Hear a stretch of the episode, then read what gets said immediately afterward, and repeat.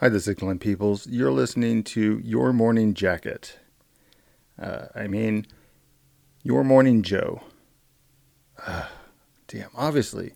You're listening to the Your Morning Coffee podcast with Jay Gilbert and Mike Etchart, weekly music news for the new music business. Take it away, guys. From Hypebot, Spotify Wrapped 2021 is here.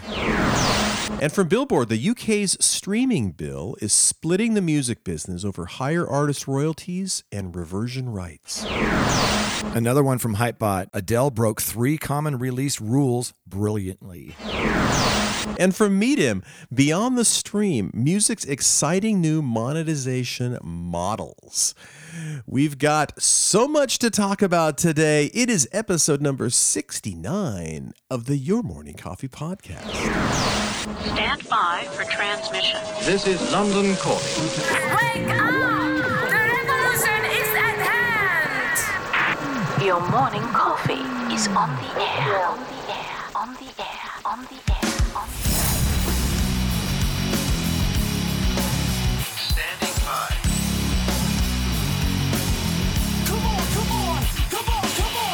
Your morning coffee. The weekly music news. For the new music business. It's the highly curated, agitated, advocated, moderated, and liberated digital music information that you need to know. We are your digital music authority. Digital Music Authority. And now from our studios in Hollywood, California, here's your hosts, Jay Gilbert and Mike Etchart.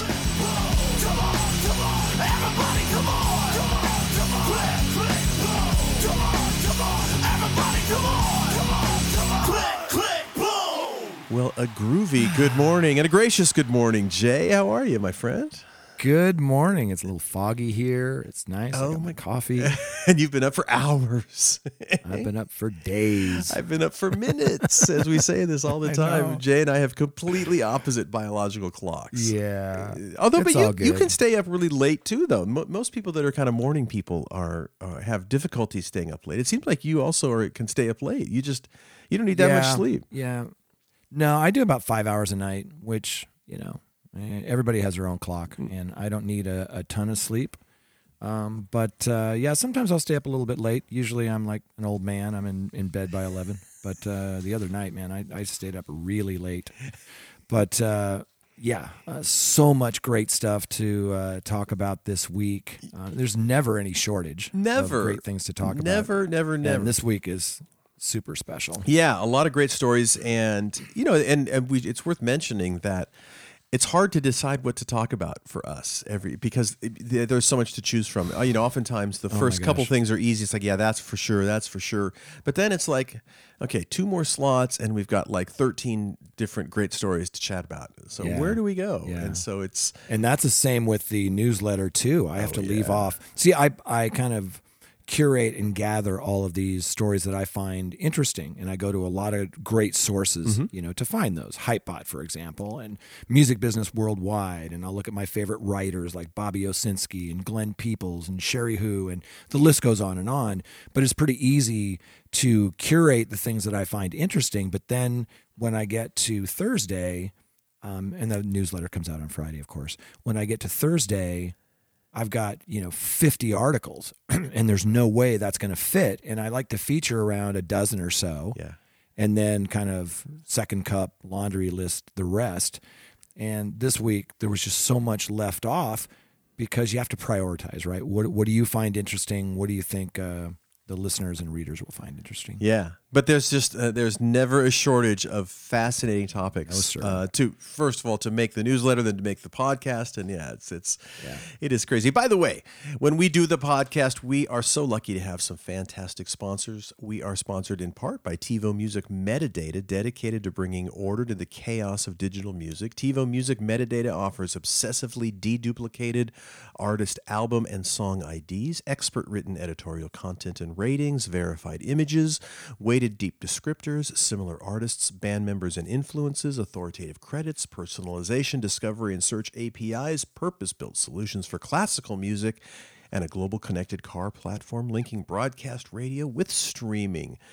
Learn more, go over to TiVo.com slash music to find out about TiVo music metadata because as we know, it's all about the metadata. It is all about the data. I love those guys so much. Uh, Your Morning Coffee podcast is also brought to you by our friends at Bandzoogle, built by musicians for musicians. Bandzoogle's an all-in-one platform makes it super easy to build beautiful websites and EPKs for your music. All the features you need for a professional website, everything is built in hosting and a custom domain name, dozens of fully customizable design templates, tools to help you sell your music and merch commission free. That's key commission free crowdfunding and fan subscription features, mailing list tools to grow your fan list and send newsletters, social media integrations, and live support from their musician friendly teams seven days a week. Your Morning Coffee podcast listeners can go to bandzoogle.com, try it for free for 30 days. Just use the promo code Morning Coffee, all one word, Morning Coffee. That'll get you 15% off your first year of any subscription. That's bandzoogle.com, promo code Morning Coffee. And we are we are also sponsored by Hypebot. Since 2004, Hypebot has chronicled the new music industry and the trends and technologies that are changing how music is discovered, consumed, marketed, and monetized. It is edited daily by founder Bruce Houghton with help from Owen Davis. Hypebot and sister music sister blog Music Think Tank are published by live music discovery and marketing platform Bandsintown. And speaking of Bandsintown, over 65 million live music fans trust Bandsintown to get personalized concert alerts, recommendations, and messages from their favorite artists. It's the number one artist services platform connecting over 550,000 artists with their super fans. Managers, labels, agencies, and artists access their own dashboard to manage and promote their tours across all platforms. Indeed. Big thanks to TiVo Music Metadata, Bandzoogle, Bandsintown, Hypebot. Man, we really appreciate it. And I also appreciate sir. the chance to hang out with Jay Gilbert, my friend of 22 years. Is that? Yeah. Oh my God. Wow. Where does the time go, Jay? We were nine when we met. Uh, Jay, of course, is the curator of the Your Morning Coffee newsletter, weekly music news for the new music business, and a former executive with Universal Music, Sony Music, and Warner Music Groups. And the gentleman across from me is Mike Etchart, longtime host of Sound and Vision Radio, formerly of SST Records, Warner Music, Capitol EMI, and Universal Music. And frankly, there's no one else on this planet I'd rather be talking to about this crazy music business than you, my friend. So let's because we'd love to. Do. let's dig in. Before we do that, you've got there's there's a workshop coming up that you're involved with. I want to talk about. Oh, that's right. Yeah. I have a workshop um, that anyone can join uh, and and follow along and participate with. Um, this coming Wednesday, I'm doing a uh, free workshop called uh, "Create Digital Music Marketing That Works," and I'm doing that in uh, in partnership with a company called Viberate. And if you haven't uh, checked out Viberate, um, go go check them out. Um, it's just viberate.com, V I B E R A T E, viberate.com.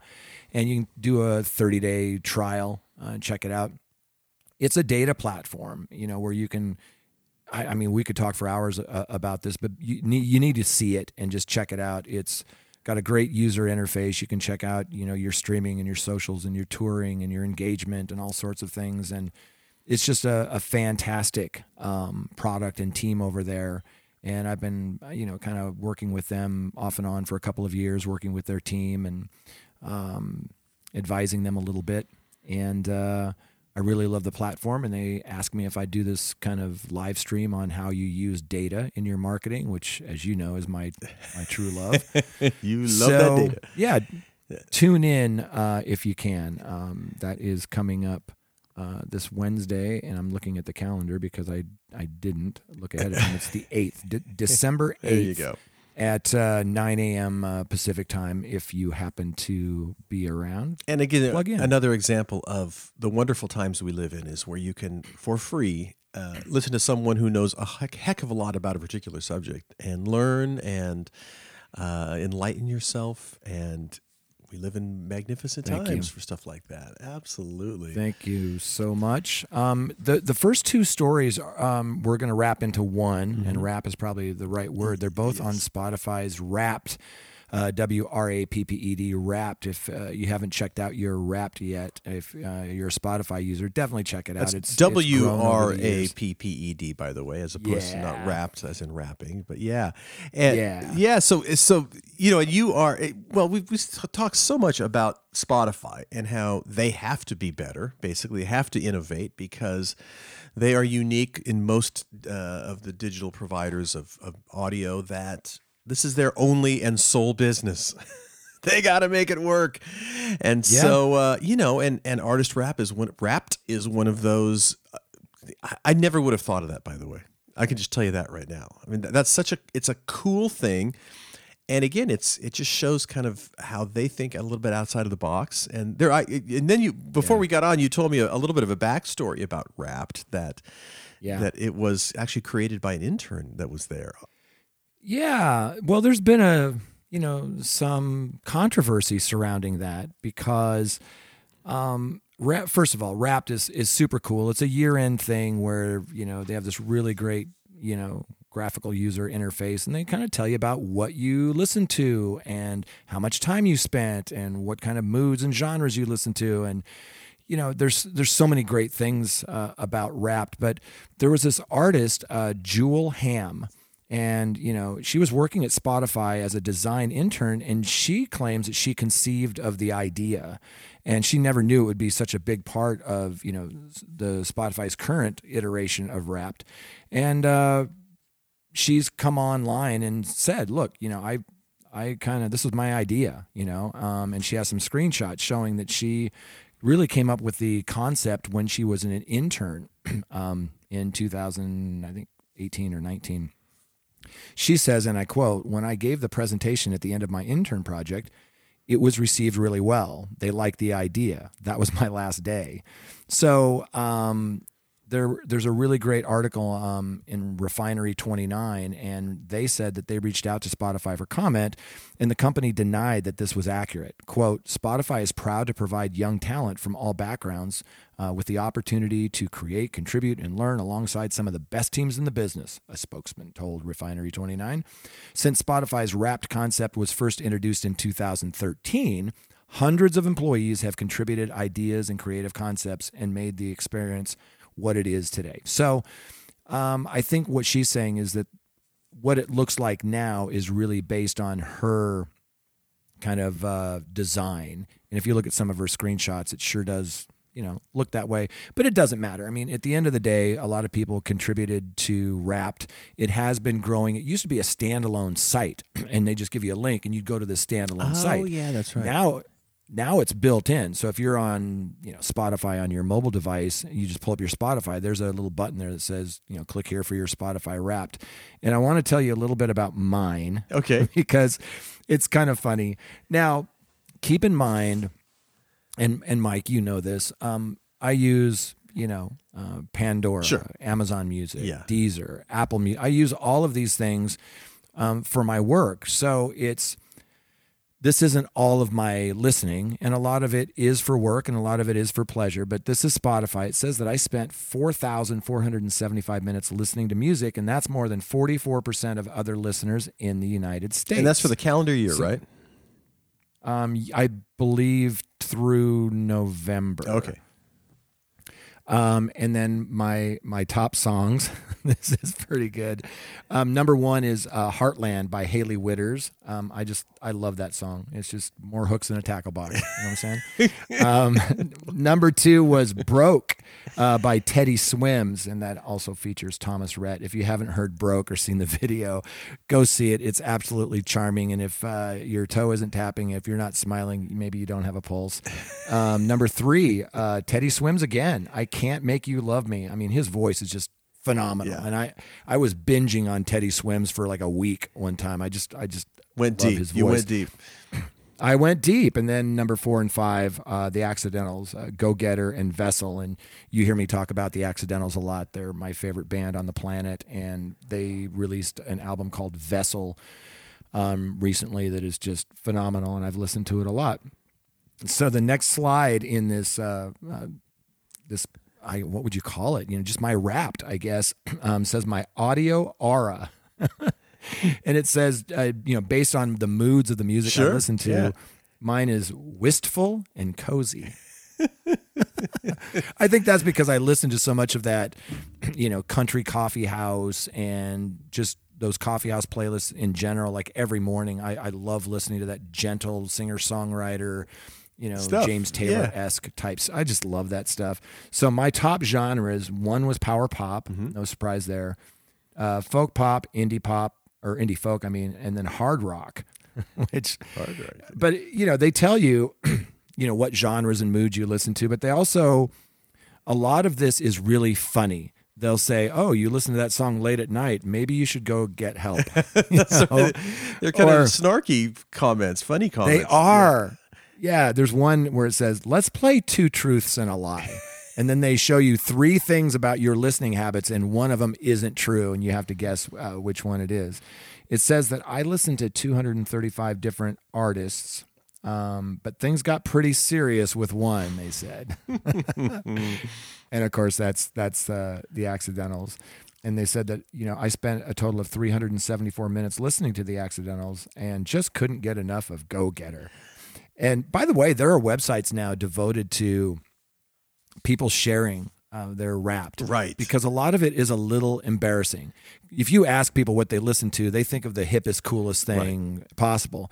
But then you look at their Wrapped, and it's like, oh, so you like BTS and the Bay City Rollers? Interesting, you know. That's right.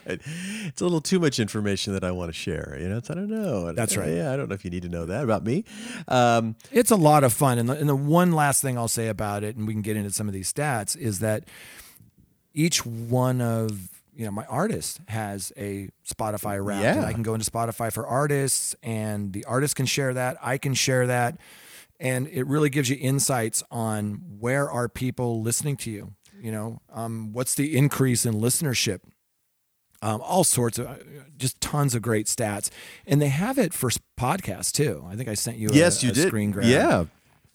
Our increases are just ridiculous Yeah. and people are listening to us in all these different countries and it was really cool yeah, I was just kind of pleasantly surprised to see that. I was like, "Well, look at that!" But- But again, it's it's such a neat thing, and it, it I mean, it's one of those.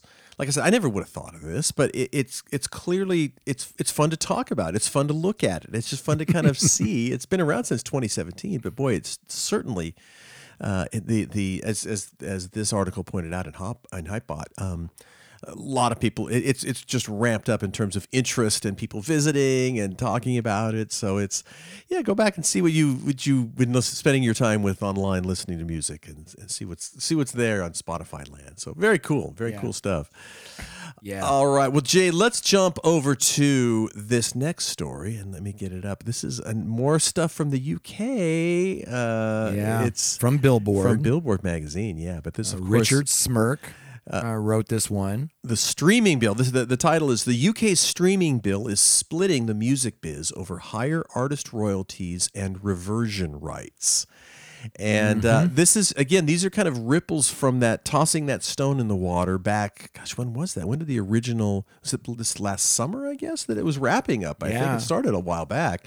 Um, the the members of parliament started to talk about how this kind of works and doesn't work, and what they propose should happen. And uh, Right. now we're talking about certain things about getting musicians and songwriters getting paid, and yeah you know it's Yeah, it's, it's finally coming to a head, right? I mean, Yeah, we've been it- talking about the DCMS uh, for months. That's in the UK, the Digital Culture, Media, and Sports Committee. And finally, this last Friday, um, they debated it, um, and it'll be interesting to see what comes out of that. But this is uh, this is starting to heat up. Well, and and the funny word that we always kind of stumble on the remuneration of, uh, r- that word. rights and well, it's rights and remuneration of musicians bill, uh, the copyright. Mm-hmm. Yeah, it, it's and by the way, in the article, it looks like they they even the article it says remuneration and remuneration throughout it. I was like, is this is this kind of uh, That's not confusing. that's not confusing at all. And I had to go back and look it up again to remember. Uh, just it just still doesn't sound right. Uh, re- I think somebody misspelled it once and said, "No, that's the way it's spelled." that's right. but there is a renumeration is literally when you renumber something. So if you're, it's like not going to put number three is now number six. Um, but it just Oh, doesn't. I see. But if you look in here, a similar statutory right to equitable remuneration is one of the paragraphs, and it's like, Okay. as if they can't get it get it get it more confusing. But um, so this streaming bill. It's called the Copyright Bill. Um, contains four key clauses that could change how royalties are paid out for music streams and radically alter contractual terms between music creators and labels and publishers. If eventually voted into law, the bill could set a global precedent for the reordering of the nascent music streaming economy, triggering repercussions for artists, labels, publishers in the UK, and other music markets.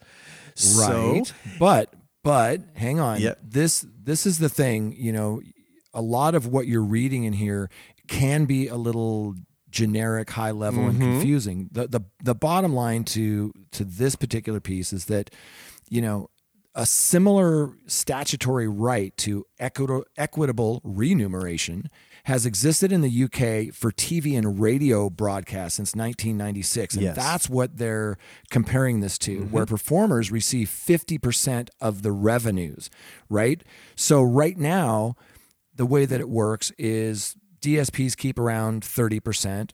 Um, 55% is paid out to rights holders, right? And we talked about that before. Rights holders is typically the label, unless you're the the middle class um, kind of artist that it goes through a you know CD Baby, DistroKid, Stem, whatever you know uh, distributor, and then 15% is going to songwriters uh, through uh, the Copyright Royalty Board uh, three, the CRB three, but that's not yet ratified. In fact, um, it is still in in litigation, and it's a two year process we've been talking about. So even though we're going to start CRB four um, now, and it it will go into effect uh, 2023 because it's a two year process, right? Um, CRB three isn't ratified yet, so you know we've got this fight right now where the DSPs are paying 30%. They they feel like they don't want to pay more.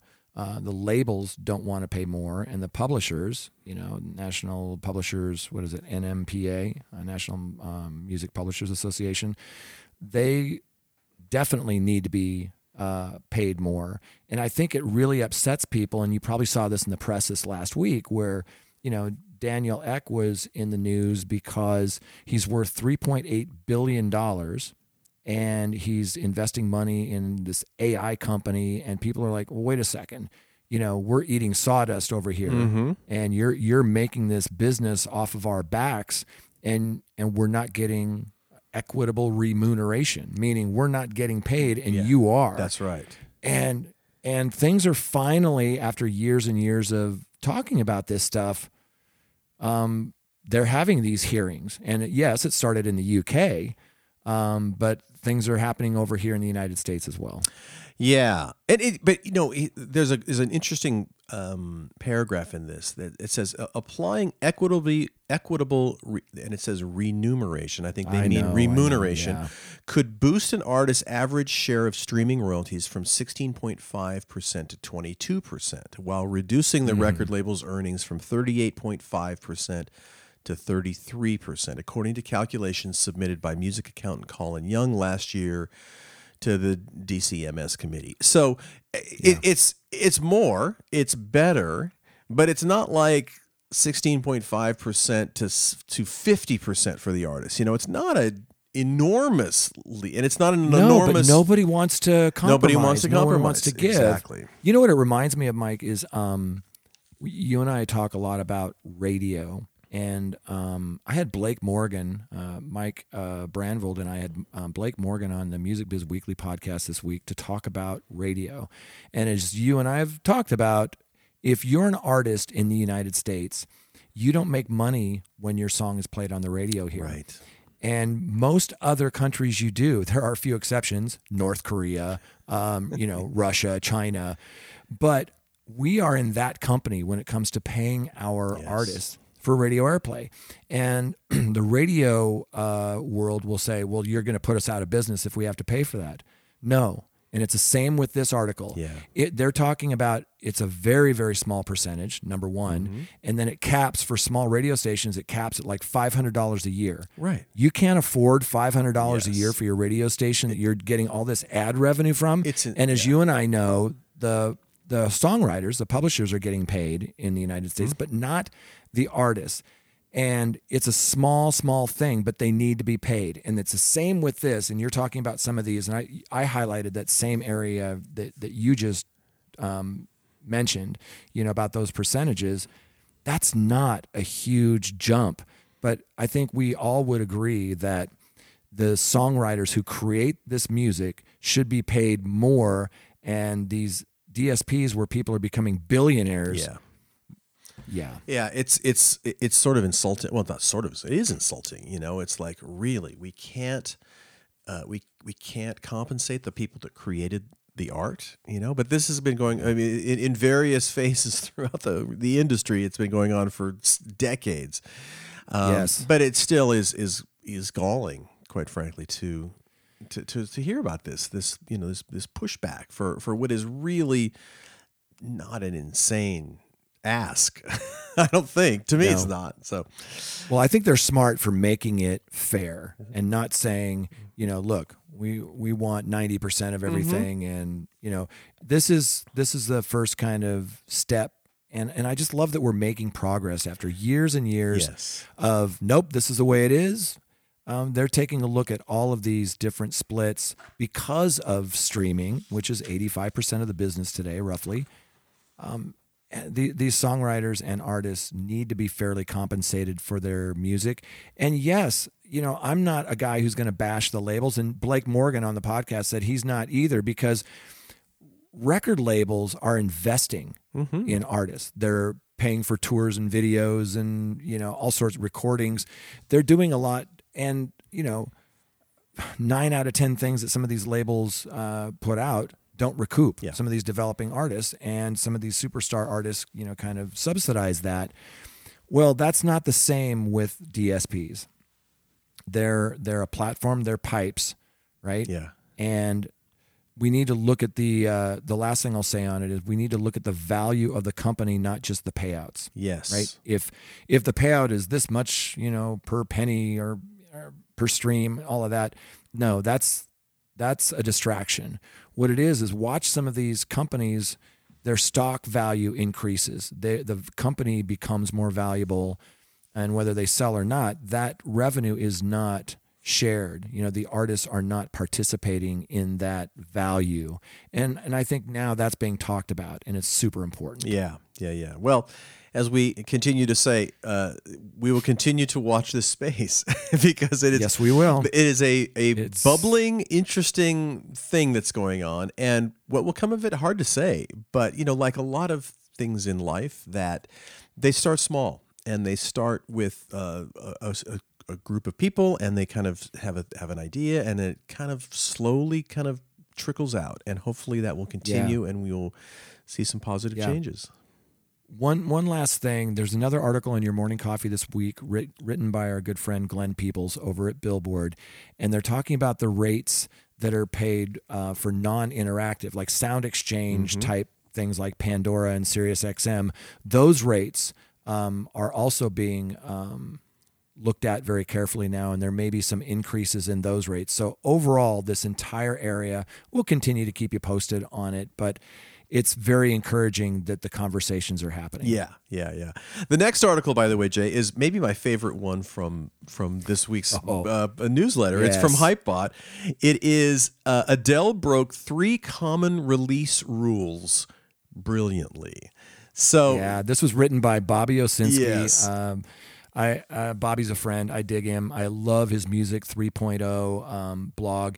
Bobby's got so much experience. He's written so many books on uh, the music business and recording and engineering, and he's he's just a super great. Uh, well, and he's asset and he's a, he's one of a handful of people that I know of that that kind of sees the entire landscape from you know what kind of cables are you using Yeah. on to Yeah. record the music to to the marketing of the music to you know he's he's got a super broad He's a- width and he's a unicorn. yes he is yes he is but the art as it says you know she's her recent album 30, she bends the rules of releasing music. So, what rules are we talking about that she has broken?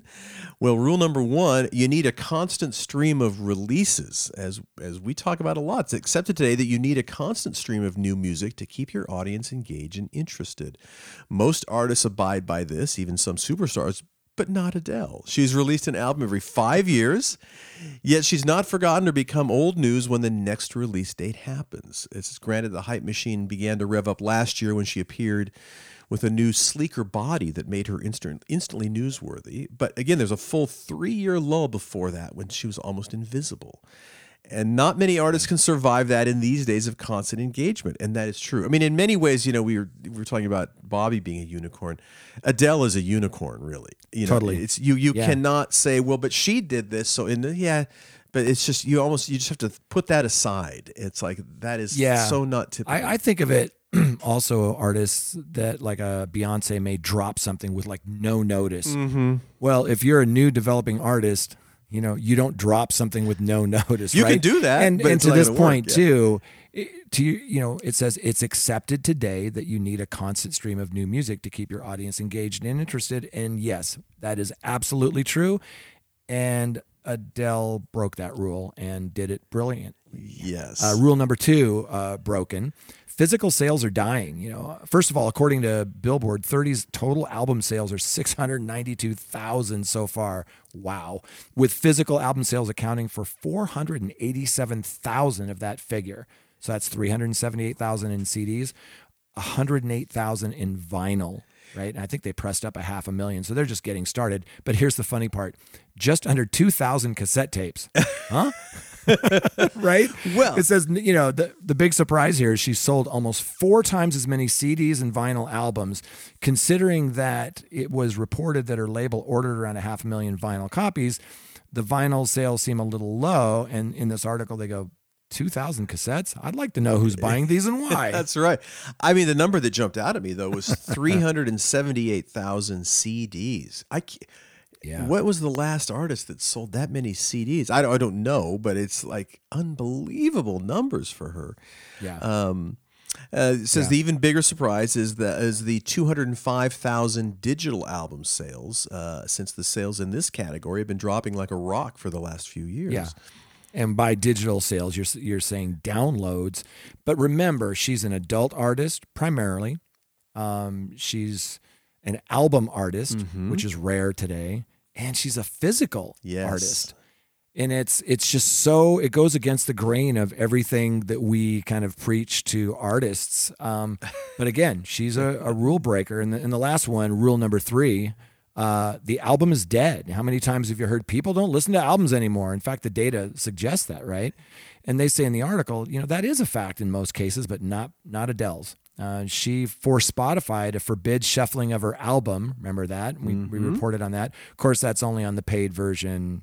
Know, we won't go down There's an rabbit hole. asterisk by that, yeah.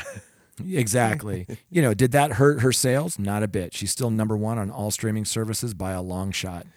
Wow. Yeah, yeah. As, as Bobby kind of uh, ties the bow around, he says the upshot is that the general practices apply to most artists, stars, and superstars, but every so often there's one that can operate way outside the box and still be successful. So you know, we see that.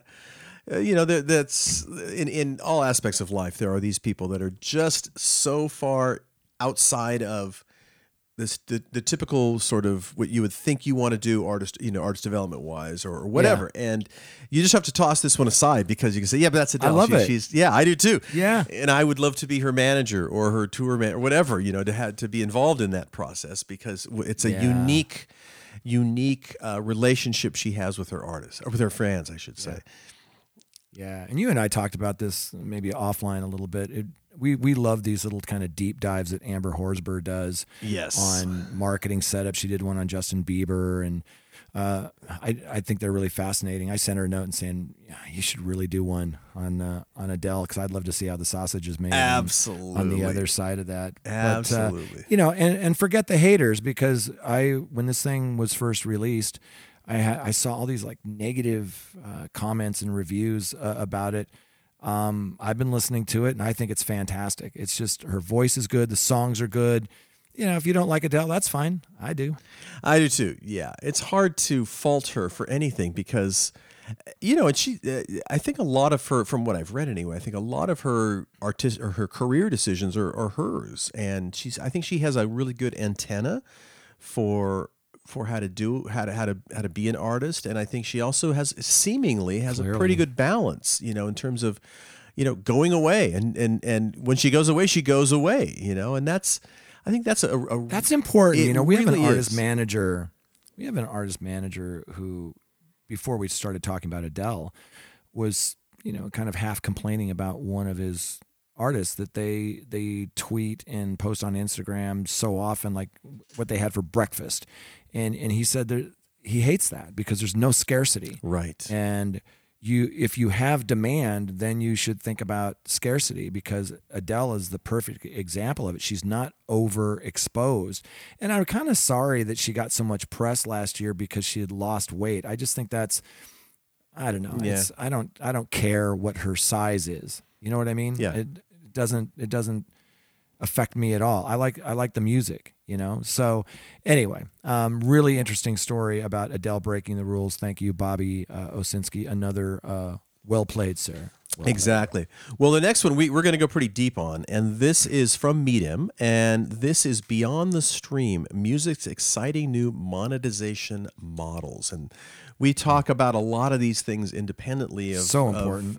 yeah. Yeah. and how important this is from Stuart Dredge. Um, uh, and this is, uh, you know, if, if you've been around the music business for a long time, you remember and know about Midem. And that was an event that used to happen. It was in France, wasn't it? I never went. Yeah. Yeah. And, and, Yeah. and, and, and Annually. annually, yeah. a huge event. And I think it'd been going on for decades. And now, again, Yeah. because we live in the times we live in, you can now log in and watch any of these uh, workshops. And This was the first one that I attended um, virtually, Mm-hmm. you know, uh, uh, over over these live streams that they had, and it was it was absolutely fantastic. I went to as many of these on here as I could, and it was the best online, you know, kind of conference um, that. I, don't, I, I just thought it was really great. It, it's called the the Midem Digital Edition Conference, and it was November 16 through 19. And what I loved about it was the level of people they had uh, discussing things. You know, they had uh, Will Page and Vickie Nauman, uh, two people who are I you know absolutely adore, highly respected in the industry. You know, Will Page wrote that book Tarzan Economics, which is you know one of those books you need to read and read twice because it's not just about economics; it's about the music industry. And he was Spotify's you know. Um, chief economist for a while, and we had him on the Music Biz Weekly podcast. Just a fascinating guy, and so much to learn there. Same with Vickie Nauman.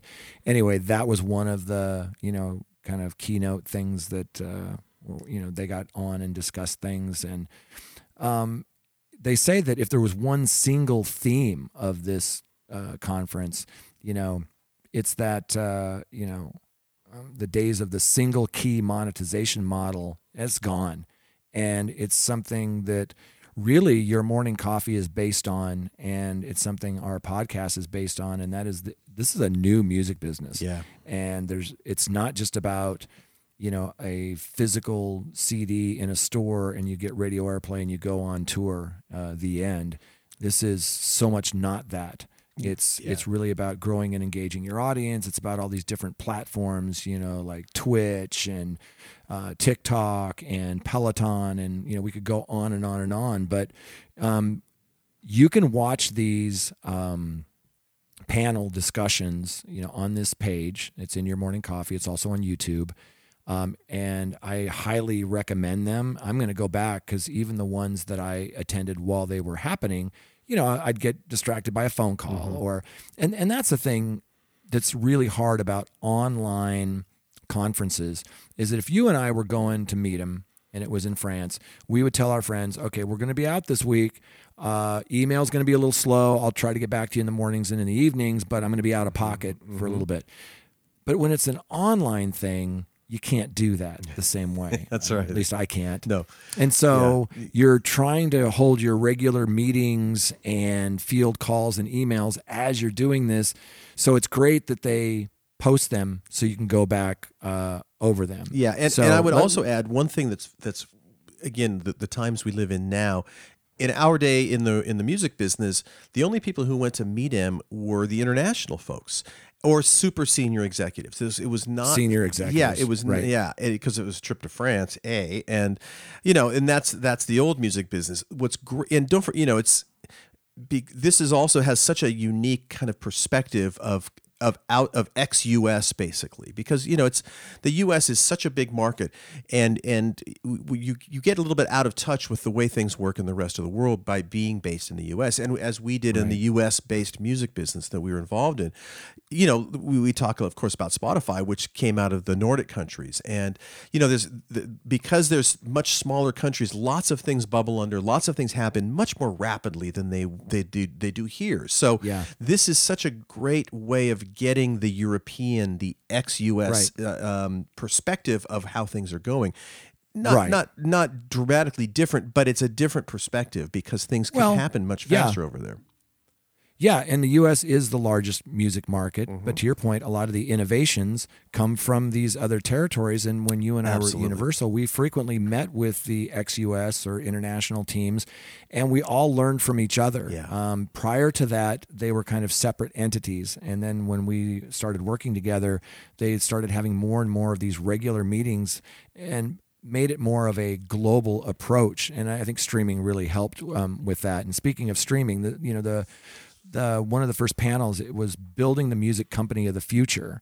And um, it it says streaming has far from hit its ceiling even in the biggest and most mature markets. Um, Merlin CEO Jeremy Sirota, who I used to work with uh, at Warner, he's actually coming on the Music Biz Weekly podcast. Um, we're seeing, he said, we're seeing the fastest growing markets in 2021 are Turkey, Poland, Japan, Mexico, and the UK, and the Philippines. And that just kind of, uh, you know, it puts an exclamation point um, on our discussions about it's not all about the U.S. There's all of these growing markets, and um, some of them are a little bit late uh, to the party. Well, and it, it, it mentioned it says this represents every continent except Africa. Yet when we look at Africa, we're seeing tremendous engagement. We're seeing growth in platforms, and we're seeing the increased efforts to create these customized user experiences tailored for fans, tailored for fans that are country specific and genre specific. Now, Yeah. you know, again. In our day, the international guys certainly talked about Japan and Mexico, but they weren't really talking about the Philippines or Africa. No. So you know that that is another uh, new music business, which is fantastic. You know, recognizing Yeah. that that these are are growing markets and tons of people there, and it's again something to consider when when we're looking at at the revenue and the growth of music consumption throughout the world. Right.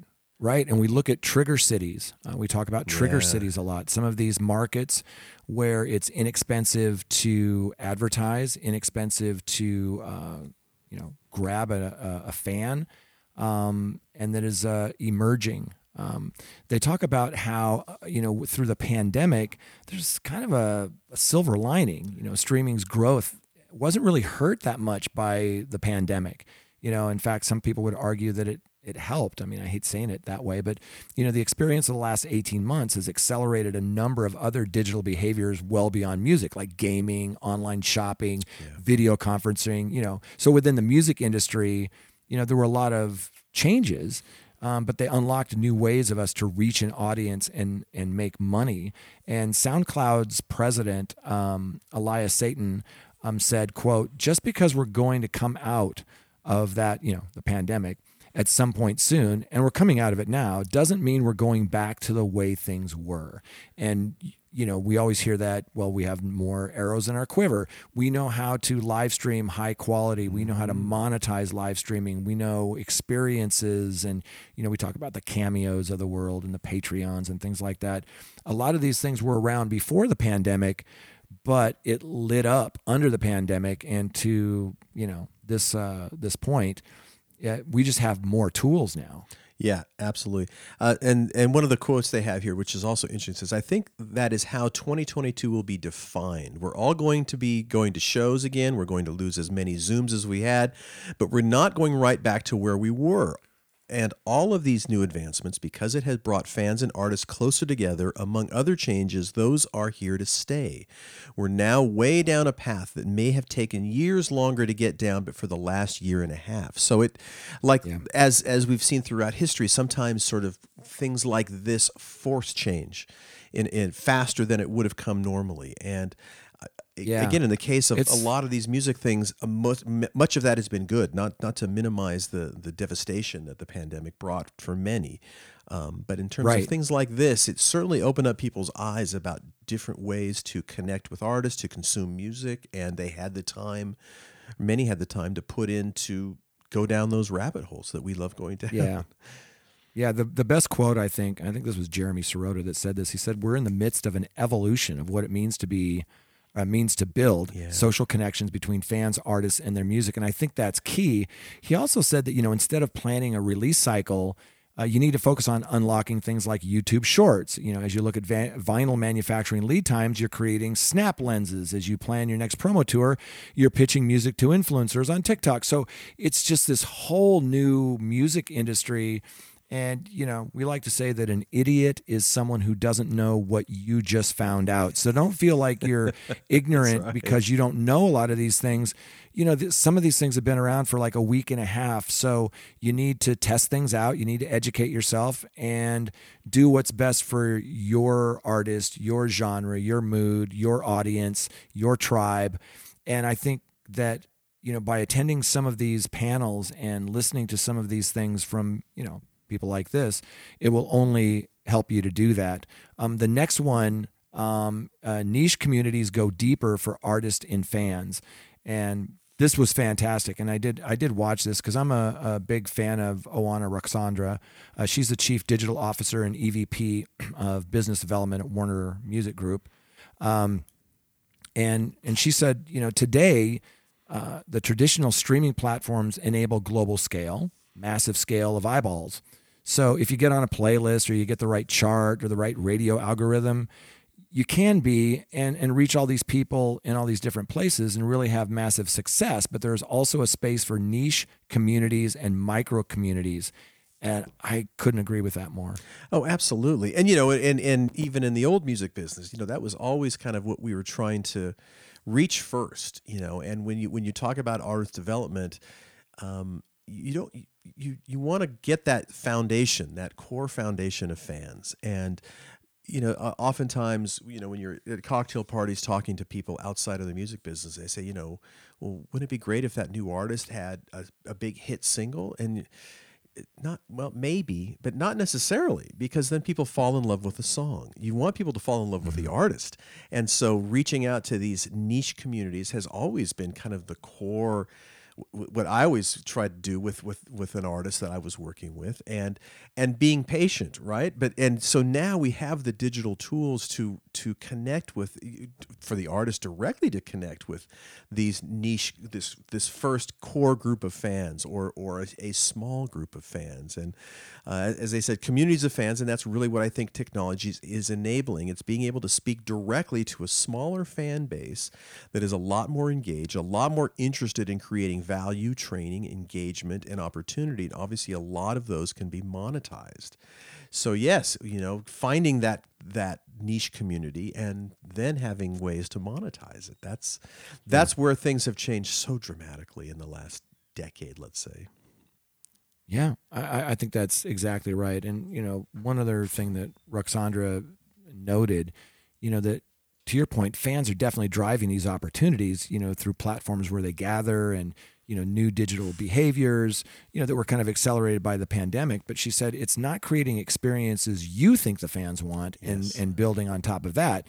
It's you know consumers are deciding things. Consumers are and they're deciding what they want to do and deciding what they want to listen to and we need to build and enable those experience. You know we always talk about you know you go to where the party is. Mm-hmm. And if the party is on tiktok or if the party is on twitch um, you need to be there you need to try out um, all of these these different platforms and these ways of monetizing, which leads beautifully into the next one of you know live concerts return after lockdown, but live streaming isn't going away, and that that is so true. It's now part of our uh, release cadence. It's part of our planning.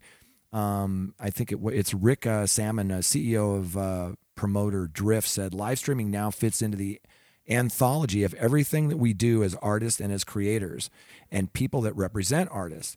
And I think that's a good thing. And, and I do too, because at first, live streaming was kind of weird. It was somebody sitting playing an acoustic guitar on their couch and the cat was walking in front of the camera. and it's evolved. And now the sound is better, um, the visuals are better. Um, you know, things like Twitch, where it's not on a mobile device, it, you have to have a computer, a laptop, or a desktop. The, the quality and of the audio and video and the performances, you know, some of those things are world class. Yeah. And so it's evolving, right? Oh, absolutely. And, and it's, you know, it's it may not be for everybody, but it's it's something that could be for everybody, you know, and you kind of have to try it out and see if that works for your audience, but it's a wonderful way. And again, you know, because of the pandemic, we were forced to to develop uh, you know the, the the kind of way these things develop and what works was going on in, a, in an incubator very quickly. Um, and so we've come out with that's, you know, and some artists kill it on live Yeah. streams, absolutely kill it. Not Yeah. only, I mean, financially and artistically, you know, they just are, Yes. and it's, it's, uh, you, you could, they can just communicate that way. And not all Yeah. can, but boy, the ones that do, it's fantastic. Right. You, what you said was key. You know, financially, it's it's not just sales streams and downloads. They can monetize. Um, you know, TikTok's global head of music, uh, Ole Obermann, explained that while most music live streams, you know, on TikTok have been free so far, they've been experimenting with paid events too. You know, because these biggest streaming and social services like YouTube, Spotify, Apple Music, Instagram, TikTok, and others, they want to do more around live streaming events.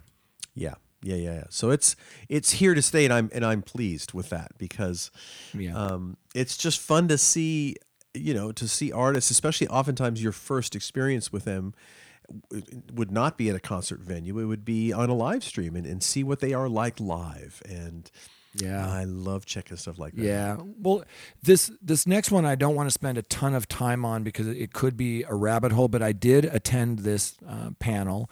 Um, it- it's called "Understanding NFT's True Potential, Community, and Utility." Now we could talk for hours about uh, NFTs, and I certainly don't want to go down that rabbit hole. And frankly, if you really want to get into NFTs, um, subscribe to Cherie Hu's uh, Patreon. She has a really great database of basically every music uh, NFT and um, kind of all the data you need to know about, you know, who's done it, what platform, what it was, what the value, you know, all sorts of things, uh, the offering, and you can learn a lot from that. but um, it says, you know, we've been involved in three different opportunities that all show um, that have all used the streaming experience as sort of a compatible uh, partner, along with some type of NFT offer or drop. And that's also being combined with tours and new releases. Um, NFTs aren't for everyone, and you have to have demand. Mm-hmm. Number one, it's certainly, even though there's a lot of new platforms out there to make it easy to either create, sell, you know, attach to a marketplace, do your cryptocurrency and then take that cryptocurrency and convert it back into dollars it's it's still this nascent thing. And i'm not i know the underlying technology is going to be around forever. I'm not sure that nfts as they exist today um, will be the same in fact i know they won't be the same it's it's evolving fairly quickly but think of it in these terms and then we'll move on is that it's really you know, kind of like bragging rights. It's a digital asset that you and I could have the same one, but because mine is, you know, the official one that's registered on the blockchain, not only can I sell it, but then when the next person sells it, I participate financially in that. So there's a lot of I mean, again, we could talk about NFTs for a long time, but if you if you're curious, you know, definitely um, check out the uh, NFT um, video that they have uh, on this page. Yeah. One of the other things that was mentioned in the article that I want to go back and check out actually, this particular, I did not watch this, but I want to go back and see this. Making the most of the emerging creator economy. And they, you know, they kind of talk a lot about here um, you know, what used to be the creator economy in the old music business was relatively small. Uh, very few artists around the world, and in most countries, have actually captured 80% of the value of the market. But now we live in a world where the creator economy is an economy where, at very early stages, all of our creators have market access. And that's a great way of saying it. All of our creators have market access. That didn't used to be the case at all. Some of them are going to remain a hobbyist musician, but some of them are going to become future superstars of tomorrow. But Absolutely. it's interesting of, you know, and that is certainly one of the challenges when you have 50,000, 60,000 new tracks being added to a Spotify every day. You know, it's like how do you get above the noise? Um, but you just have to you know there's the the, the guy from from Midia Mark Mulligan said that uh, five five million musicians currently self-releasing their music to digital services and are but there are around half a billion people currently either playing an instrument or planning to learn one 55 million who are producing and recording music in some form you've got Yes. a an avalanche of stuff coming down and it's That's the creator economy. That's the right creator there. You ju- economy, You just, pointed it out. But Yeah, you know, uh, Mark Mulligan, by the way, you know, one of the one of the best. I, you know, I love his team over, you know, Keith Jopling and everybody over at uh, Midia. They do some of the best research, and we put it in your morning coffee all of all of the time. But what you just touched on, I think, is very eye opening. Well, and the, and and uh, this research research consultant Chris uh, Thakrar said we essentially have the Yes. collision of two irresistible forces: the irresistible force of this vast growth in the number of music creators, and the irresistible force of a finite pot of streaming revenue to be shared among Mm-hmm. creators. So that is really.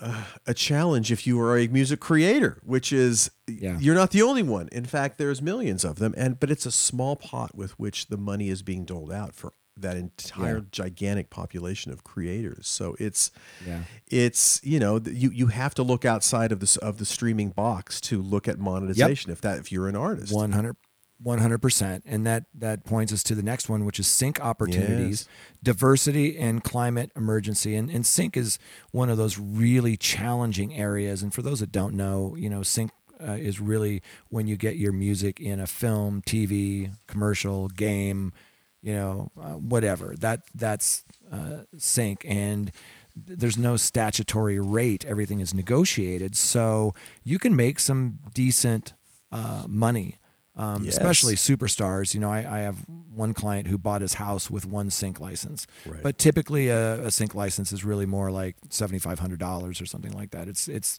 you know depends on what you get. Clearly, a feature film is going to pay more than a, a clip in a TV commercial. Um, but sync is really important, and I did I did watch this. I didn't come away with any greater understanding. Sync is one of those strange areas where it's there's only 40 to 50 you know music supervisors on the planet. And you know everybody in that business kind of knows who they are. And these sync firms handle a lot of these cool labels and it's really hard to break into it. Um, somebody was asking me one time like how do you you know how do you become like the head of a&r for a label? And it's like well you bring them billie eilish you know? now, now you're the vp of a&r at that label. Uh, it's i'm oversimplifying it but i think it's true with sync. It's developing relationships using platforms like disco which is what they use and just being involved and getting to know these people and getting to a point where you can pitch music to them and get them all of the information things like you know who owns the master and the publishing just all the basics of this stuff. Um, i think that you know um, it's super important but i didn't come away with a lot about sync on this other than it's super important to your career Yeah. But as they say, you know, wrapping it all together, a music industry embracing change. And I'm embracing is a funny word. Uh, um, I'm not sure I would say embracing change, but acknowledging change, and that it's like it's coming. Whether it's it, the bus is taking off, whether you're on the bus or not, and so uh, we've got so many different things that are that are changing. A new, as it says, uh, where new music mod, business models are suddenly springing up to suit large music companies, individual, independent musicians alike, and importantly, where these new models can be creatively rewarding rather than simply a pipeline of dollars. Um, Yeah. it's it's a challenging time to be uh, marketing music, to be a musician, but the the avenues are are gigantic and it's it's and Yeah. it's changing every day and boy what, what a great resource it is to check and, and hear what these folks have to say and it's we live in wonderful times that we can you can learn this quickly and not have to go to France. Although going to France wouldn't be a bad thing. Uh, No, you, I- could, you could sit at home and, and check these out and hear these people that are experts in the field kind of discussing how it's changing and what we can look forward to in the next year. and it's and it's free. And I it's mean, free. these conferences back in the day, not only were they expensive to get in, but you had to travel, you know, the plane and the hotel and all of that. And in the comfort of your pajamas, you can sit and watch some of these videos. And I encourage you to take notes. And just one one kind of final thought, um, it- and I think it was from uh, Molly Neuman, who's the president of Songtrust. You know, talking about, you know, the things are improving you know diversity equity inclusion in the music industry. You know that those have been some of the biggest challenges and also the biggest opportunities. You know uh, Midem's kind of breaking barriers how services are facilitating a more equitable music industry. That session you know offered a pretty positive view you know of the progress that was made so far but a clear-eyed vision of the change that still needs to come. And what what molly neuman from songtrust said is you know i'm, I'm really motivated by how our companies and our industry can commit to a real improvement and balance. So, you know, highly recommend, you know, grab your morning coffee, you know, check out the the title is Beyond the Stream: Music's exciting new monetization models. This is probably the most important um, part of the music industry today. And this is just such a great resource. And the last uh, quote actually is, is a great way to end the, this episode, which is Change requires continually reinventing your approach to the market. The new leaders who will succeed are going to be those who embrace an important truism change is endemic to music. So, absolutely.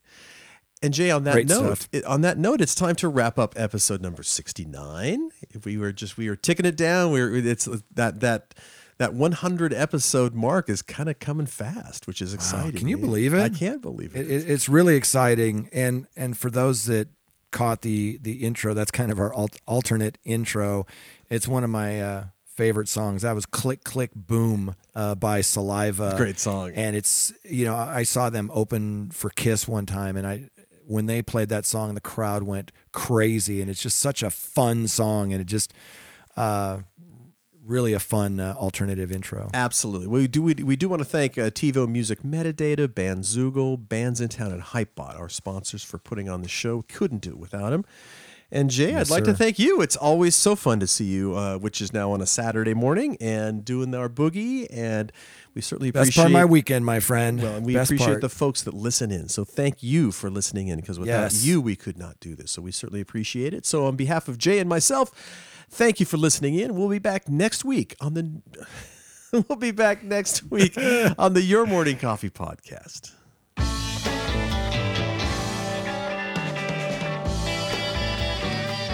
You've been listening to Your Morning Coffee, the weekly music news program for the new music business. Join Jay Gilbert and Mike Etchart next time for the digital music news you need to know.